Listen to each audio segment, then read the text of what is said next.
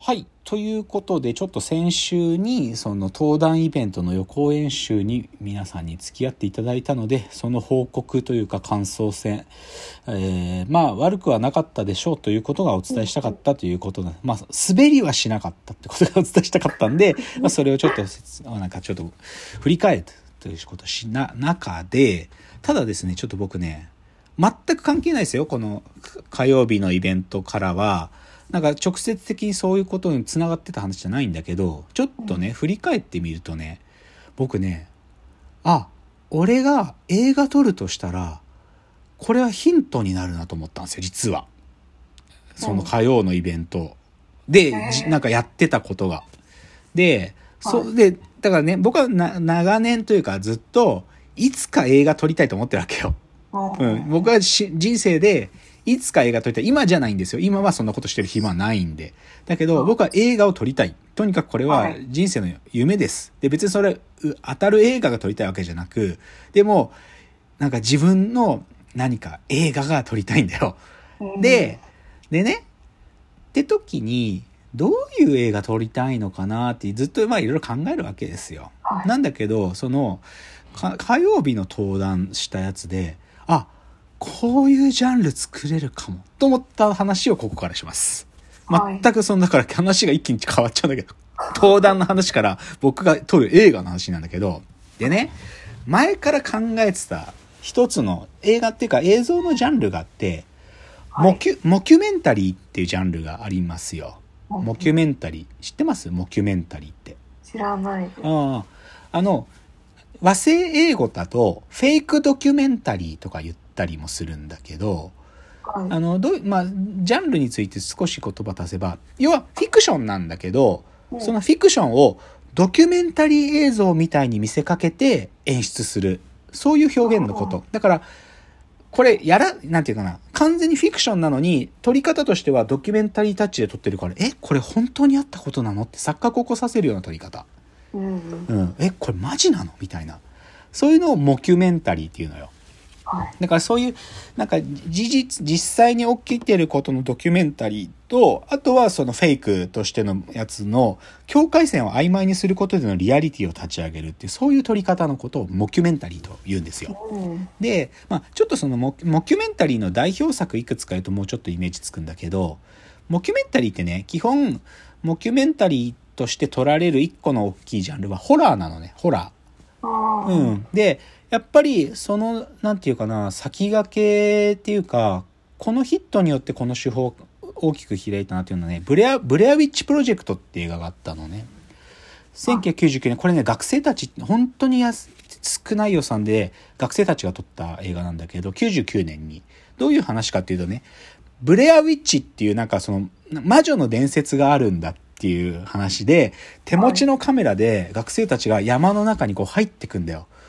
だから、だから、撮ってるのはこの手持ちカメラでこう、山を登りながらこう揺れながらの画面なんだけど、うわーとか言って何か起きるのよ。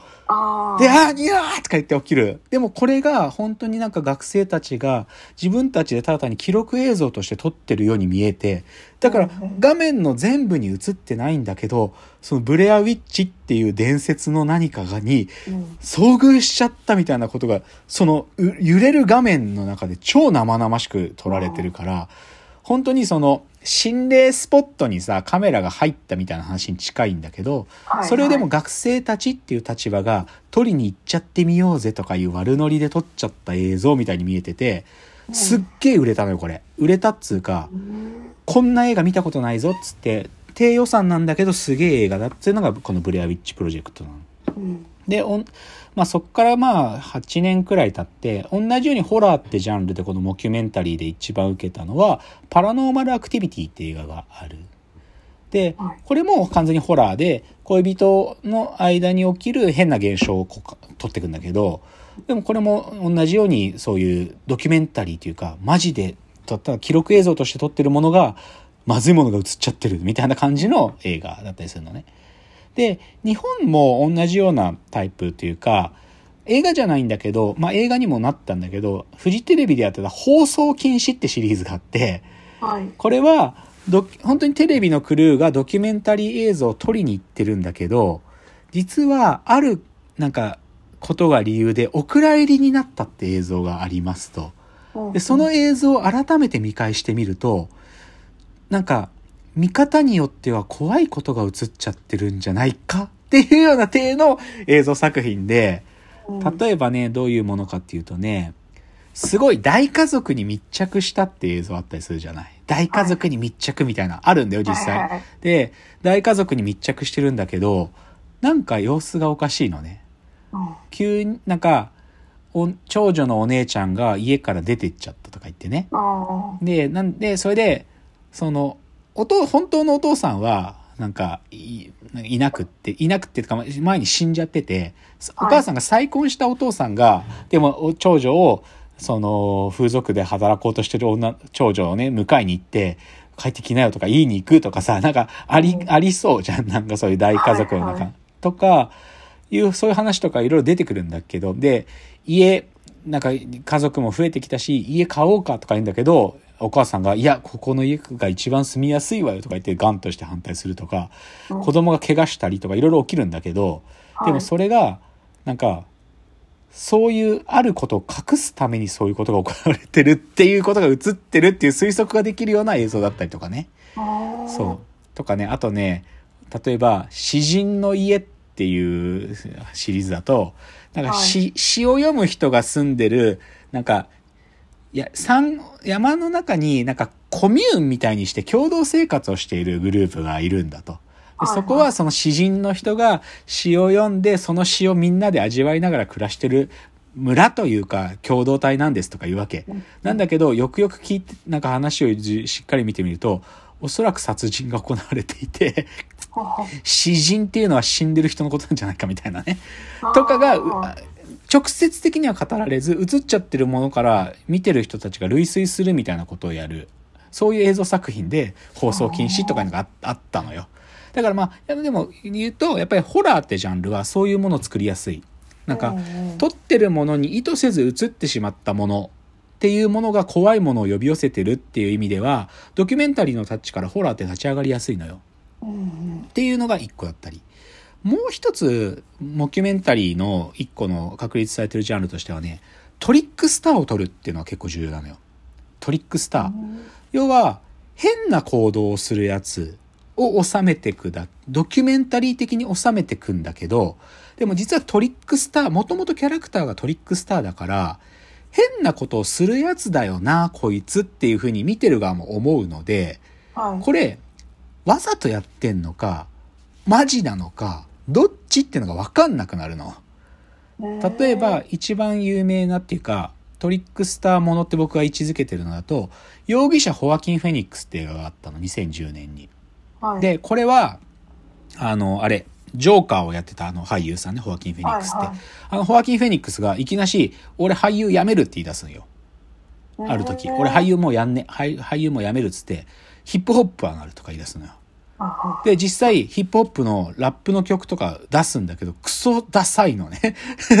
で、実際、世の中にもツイッターとかでホアキン・フェニックスが、俺も俳優辞めたとか、引退宣言してるの。なんだけど、これは完全に嘘。フェイクで、で、で、それの間をずっと撮ってるんだよね。だから、その、ホアキン・フェニックスが引退するって言ってるぞ、つって。で結構ね、世の中も、なんかそういうフェイク情報を流したつって、ホアキン・フェニックスを叩いたりもしたんだけど、でもすごく秀逸に作られてる。そういう。でも、ホアキン・フェニックスだったらそういうこと言い出しかねないっていう話なんよ。っていうのがトリックスターものの例えば一つで、で、それの完全にこの容疑者ホアキン・フェニックスを参考に作ったのが、山田孝之のシリーズで、山田孝之の東京区北区赤羽っていうのがあるんだけど、これ、ラジオトークでも一回紹介したんだけど、はい、あのー、山田孝之が急に赤羽住みたいって言い出して。赤羽ってこういう人たちがいるらしいって、まあ、ある漫画があって、その漫画こういう人たちが住んでたら俺は赤羽住みたいってその仲良しの映画監督の人に相談して、一緒に赤羽に住み始めるんだよ。で、で実際このドラマが放送されてたりするときは、マジで山田孝之赤羽にいるらしいとかいうのが、ネット上で話題になったりしてっていう、とかね。山田孝之、同じシリーズで山田孝之のカンヌ映画祭っていうのがあって、山田孝之がカンヌに出たいって言い出して カンヌに出品できる映画を撮ろうっつって、マジで山田孝之映画撮ってるらしいよっていう噂とかが出て、でもでそれは完全にフェイクというかこの番ドラマのための企画だったりとかね、うん。まあ、完全に同じ監督なんだけど松岡真優の「そのこだわり私にもくれよ」とかね。もう似たような。松岡真優っていうなんていうか文系女優でなんかこう演技派女優だからこそできるそういうトリックスターっぽい行為とかもあるんだよね、だからそういうのとかはあるんすよ。モキュメンタリーで。なんだが僕が今日言ってるじゃあ僕が思いついたそのモキュメンタリーではでもねこういうホラーとかねトリックスターともちょっと違うちょっとね何て言うのかな。SF モキュメンタリーっつうかなんかねちょそういうのねちょっとね思いついたんです私。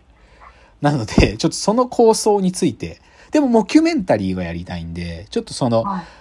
固まってないっすよ。本当に、昨日思いついたんで。その話、ちょっと次のチャプターで、うにゃうにゃしてみますね。だけど、それは、こういう、なんか、学術的なことについて誰かが登壇して、それについて喋ってるっていうのを映像の中心にした作品なんで、ちょっとそれをちょっと、SF っていう言い方合ってるかわかんないんだけど、でもまあちょっとその話を次のチャプターしてみます。じゃあ次です。